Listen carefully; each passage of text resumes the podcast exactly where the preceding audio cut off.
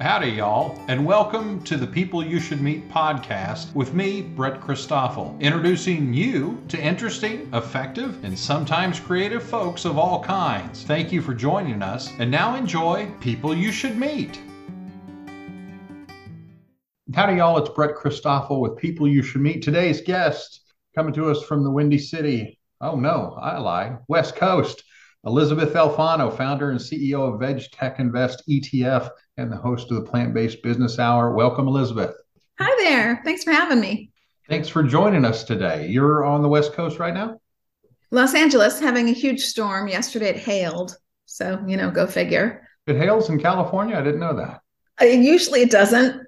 These are, we live in strange times. Okay, well, good. Well, enjoy the uh, unusual weather. But keep the car out from the, the hail. That's the thing. Um, where did you grow up, Elysabeth? I grew up in Chicago and I still spend 50% more than 50% of my time there. So I split my time between Los Angeles and Chicago. Nice. Um, and as a kid, do you remember what you wanted to be when you grew up? Or did you have any ideas or inklings? I think I wanted to be a doctor. That was what interested me a lot. But then and this is my problem as an adult. So, you know, we don't, I, I, speak for myself. I'm not sure I really grew up that much. I mean, I wanted to be a doctor because I was so interested in hearing people's stories. But then I started traveling. And so I was interested in archaeology. And then I realized archaeology was more academic than I wanted to be out in the field because I liked adventure travel. And I thought archaeology might not, it sounds so exciting, but it's really more um, tedious than one might think. and so, uh-huh. you know, I toiled around with all of these things. The last thing I thought I wanted to do, very last thing, was business. And of course, that's what I'm doing. that's awesome. well, I, I, think our perspective is a little bit different when we're kids. Yes, 100%. It, it happens. What about when you were growing up? Uh, did you have a favorite uh, dish or kind of food growing up?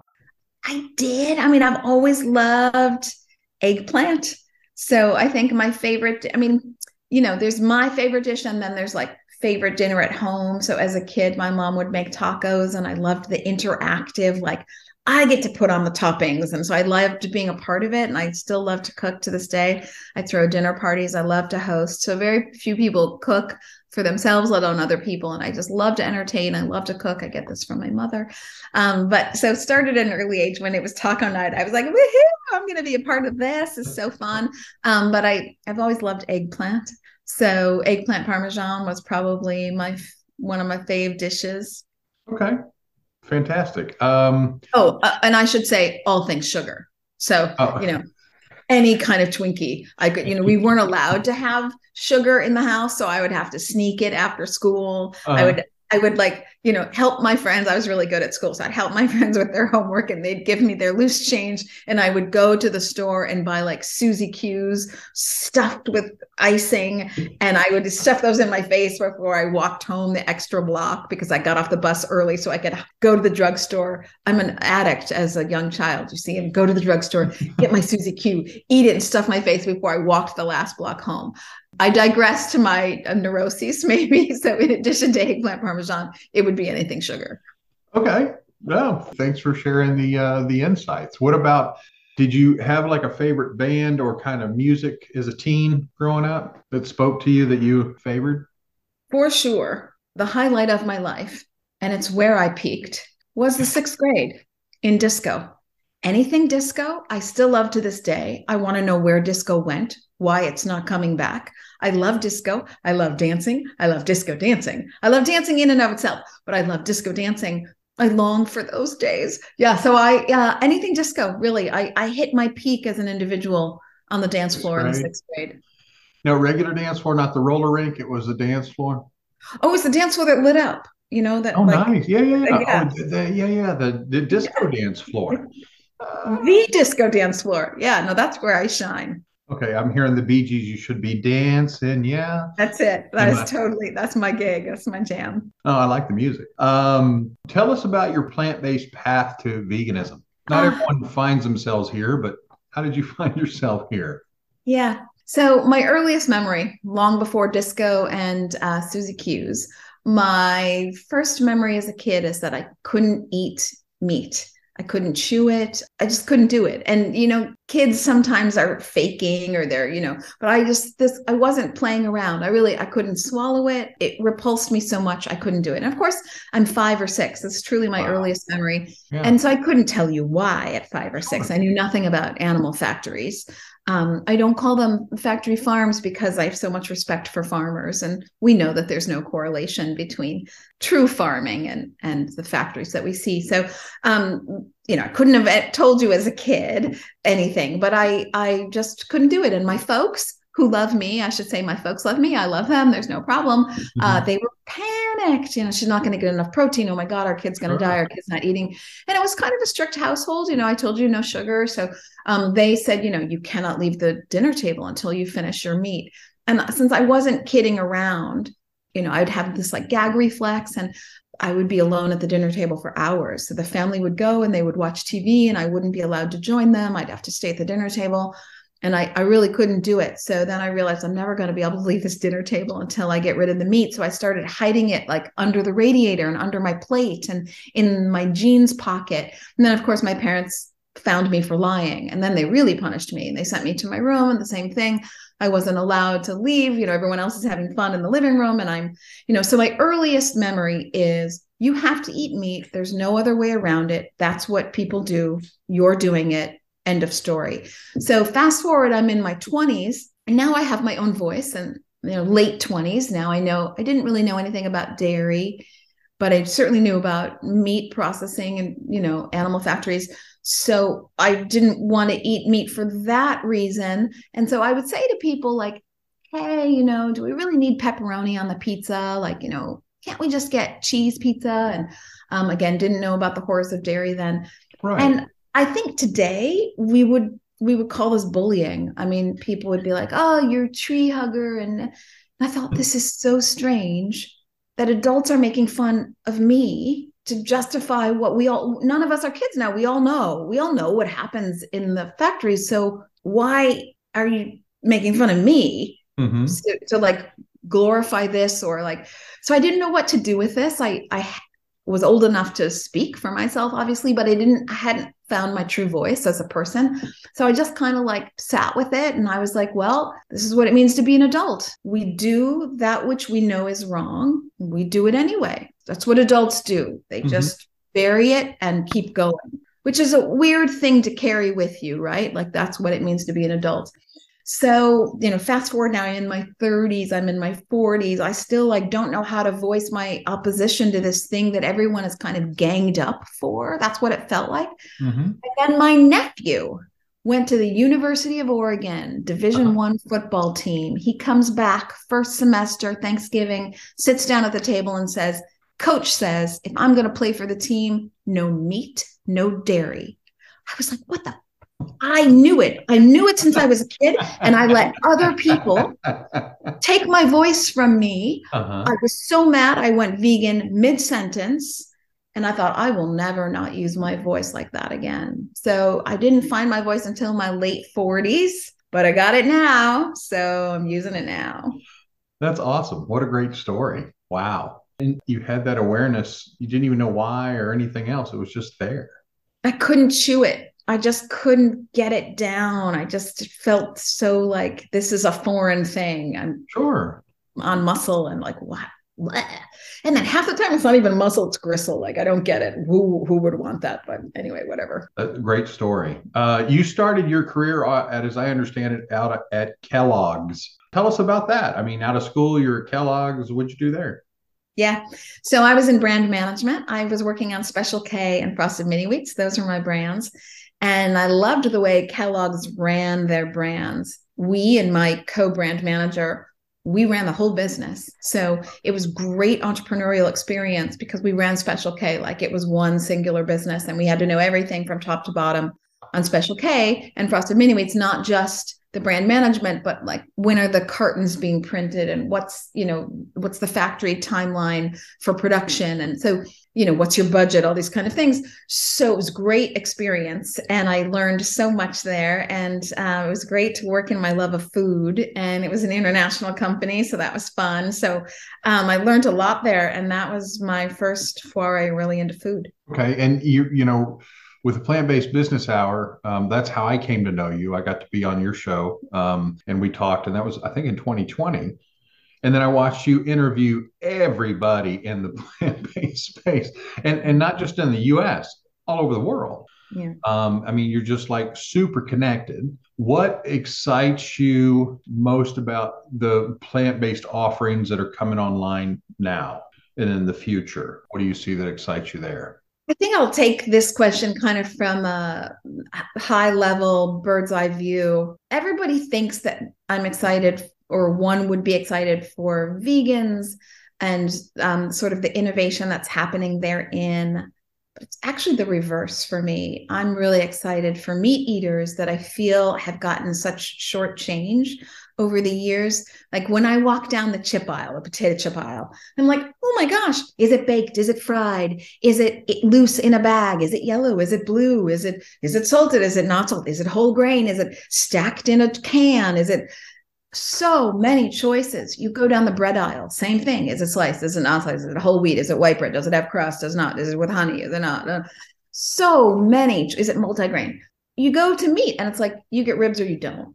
There's not a lot of choice for the meat eater. Mm-hmm. You get a hot dog or you don't. Like that's the that's the thing. Whereas why can't I do think that the world will eventually, probably after my lifetime, go 100% to the most efficient and innovative technology that is out there to feed the world. This is our challenge. We must feed the world more nutritiously using fewer resources, taking a shorter amount of time, creating less damage. That's plant based innovation in all of its stages. And we can talk about those technologies, which are so interesting. I do think the world ultimately will switch to plant based innovation, which includes cultivated meat. We'll talk about that in a second, uh, which is really meat, but just without the factories in between. Um, and that's efficient. And business loves efficiency. Business always rewards efficiency and always moves towards efficiency, particularly when things like food security, feeding 10 billion people on the planet, is is in holds in the balance. So I think we will get there.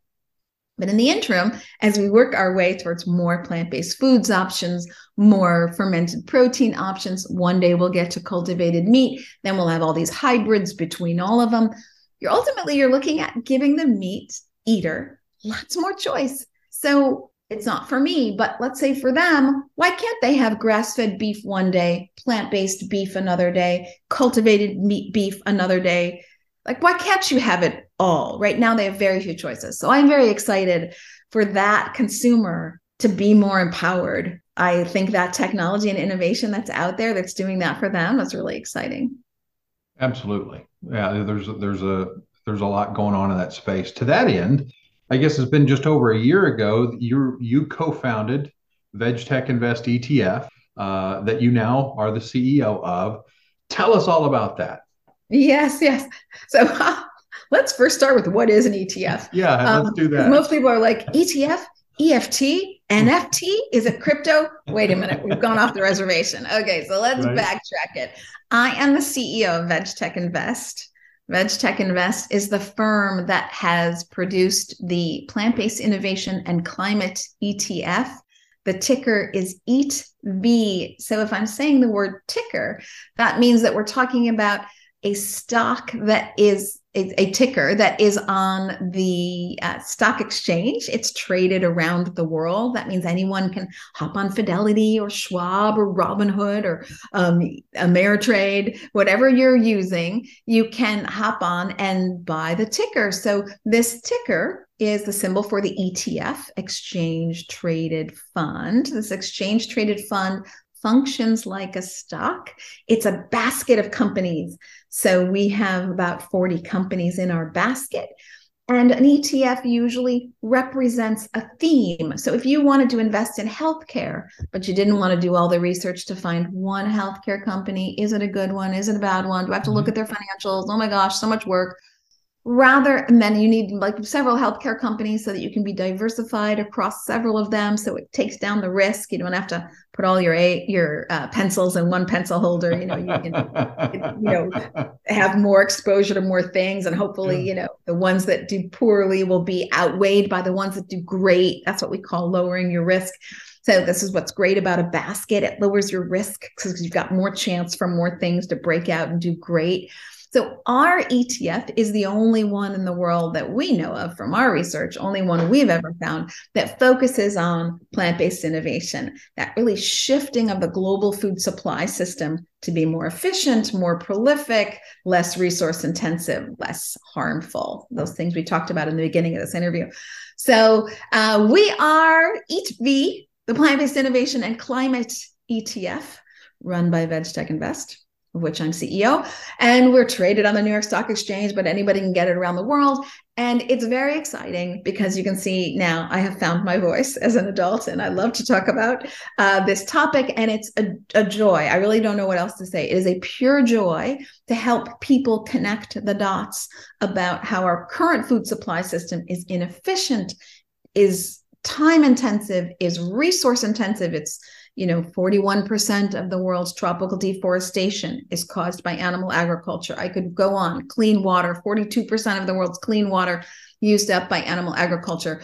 32% of the world's methane gases. Oh my god methane one of the most nefarious of the greenhouse gases comes from animal agriculture. You simply will not impact climate change in the in the time we need to do it without addressing food. And if you're addressing food you're addressing animal agriculture because it's a major part of how we use our land. Um, 77% of our agricultural land is used to graze animals and grow crops for them. And that 77% of our agricultural land gives us only 18% of our calories. That's a bad equation, folks. You use 77% to get 18% back. Not good. So, not efficient. Business doesn't like inefficiency. It moves towards efficiency, as we discussed. So um, I am excited to help Wall Street connect those dots because before I started VegTech Invest and became the advisor to EATV, I would speak to people on Wall Street, this huge sector that knew nothing about plant based innovation, the technologies coming down the pipeline, and why it makes great investment sense. Purposes of your listeners, spoiler alert, it makes great investment sense because it's not going to be just Berkeley that switches over to a new food supply system. It's going to be Arkansas and Minneapolis and China and Paris and old people and young people and Jewish people and Christians and Arabs and uh, educated people and non educated. It's going to be everyone because when you find a technology and an innovation that is tasty but also efficient, you use it when something makes your life better, you use it. So it will be adopted by all. And that kind of mass trend is a great investment opportunity. So someone can come and they, they're like, look, I got a hundred dollars or 10,000 or whatever they've got to invest. I want to know that it's going towards what I care about. Right. So by participating in this, they know that what? It's all yes. plant based. What, what are the parameters?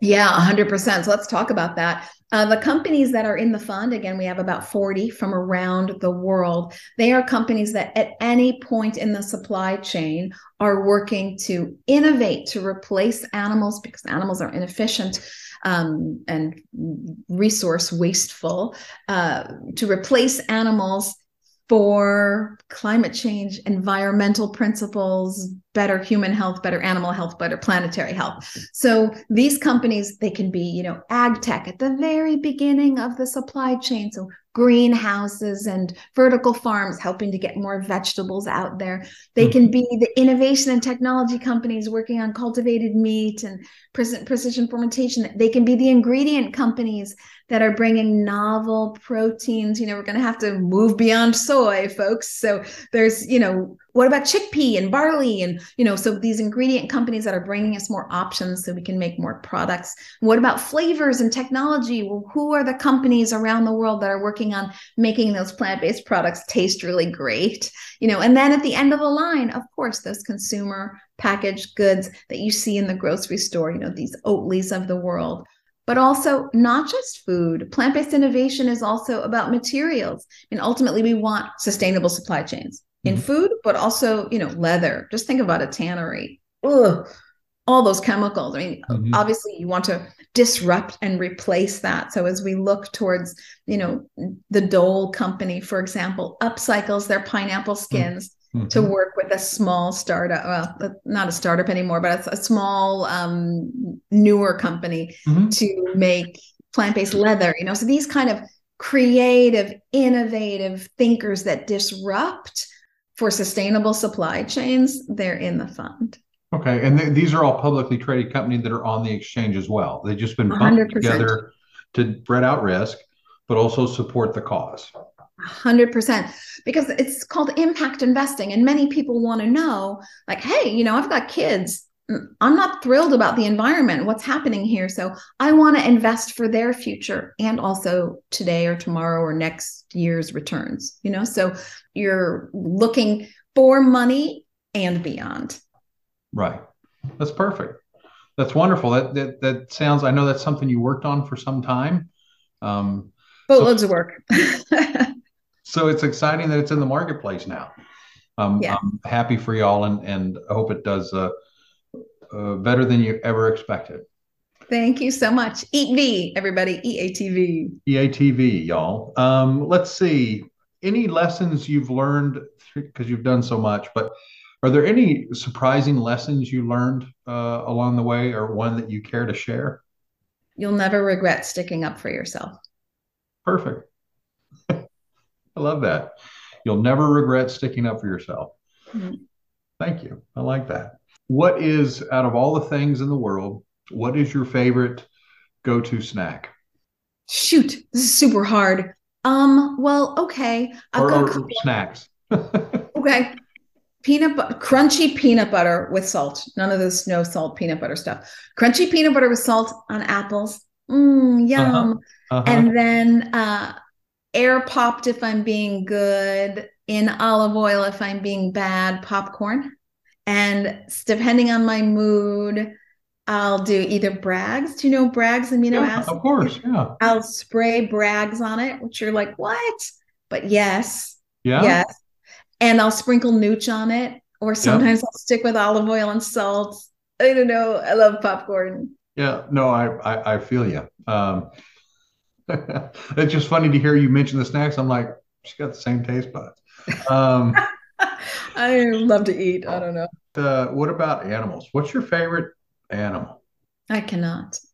I, I don't I have one cannot. in particular that I, I mean, I, I, I'm the one who's like, oh my God, the worm is on the cement. Everybody stop.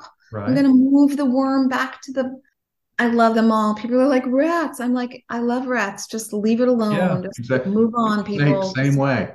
Just move stay away on. from them. They'll be all right. Just, yeah, just get out of the way. Okay, yeah. no, fa- no favorites. That's fine. That's fine. Um, one more question I've got. Um, is there a favorite book or movie that impacted you that you want everyone else to know about? Cutting for Stone is such a beautiful book. Um, I I love that book, and um, there's a Barbara Kingsolver book that I just loved so much. I could read now. Of course, I'm forgetting the title. Um, that I, I I love anything by Barbara Kingsolver, really. Um, and she kind of brings in the natural world and then wonderful storytelling. So this is going to be a very funny thing to say, but um, I love the movie Rocky, and I I can't say that it impacted me except that I just think it the original and also the second movie. I just mm-hmm. think like the character development is great. The writing is great. Um, as I understand it, they did it on a kind of a small budget, mm-hmm. and um, you know, I, I, I and he pitched that, that, around to a lot of people and got lots of no's because he yeah. wanted to do he put it all together. Sylvester yeah. Stallone did. Yeah, yeah, yeah. And I've just I've always really loved that movie and loved the story of how it came together. And he really shopped it around, got so many no's, had a really small budget, had to fight to keep some critical scenes in because studio kept pushing the timeline and the sure. budget. And he really held out for that movie. Mm-hmm. And I just think it's a really great story, great writing. Just yeah, I've seen it like 12, 15 times. Awesome. Okay, wonderful. Uh, Elysabeth, thank you. Where can people find out more about uh, uh, VegTech Invest or you in particular? Where can they find you at?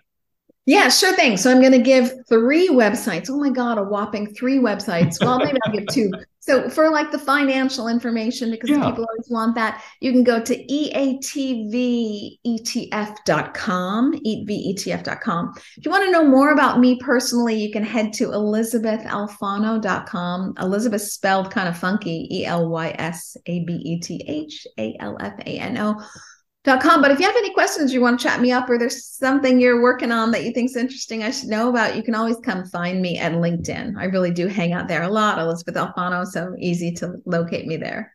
That's awesome. Uh, Elysabeth, thank you for your time today. Really appreciate it. Thanks for having me. This is super fun. I'm glad we did it. Thanks for having me. Absolutely.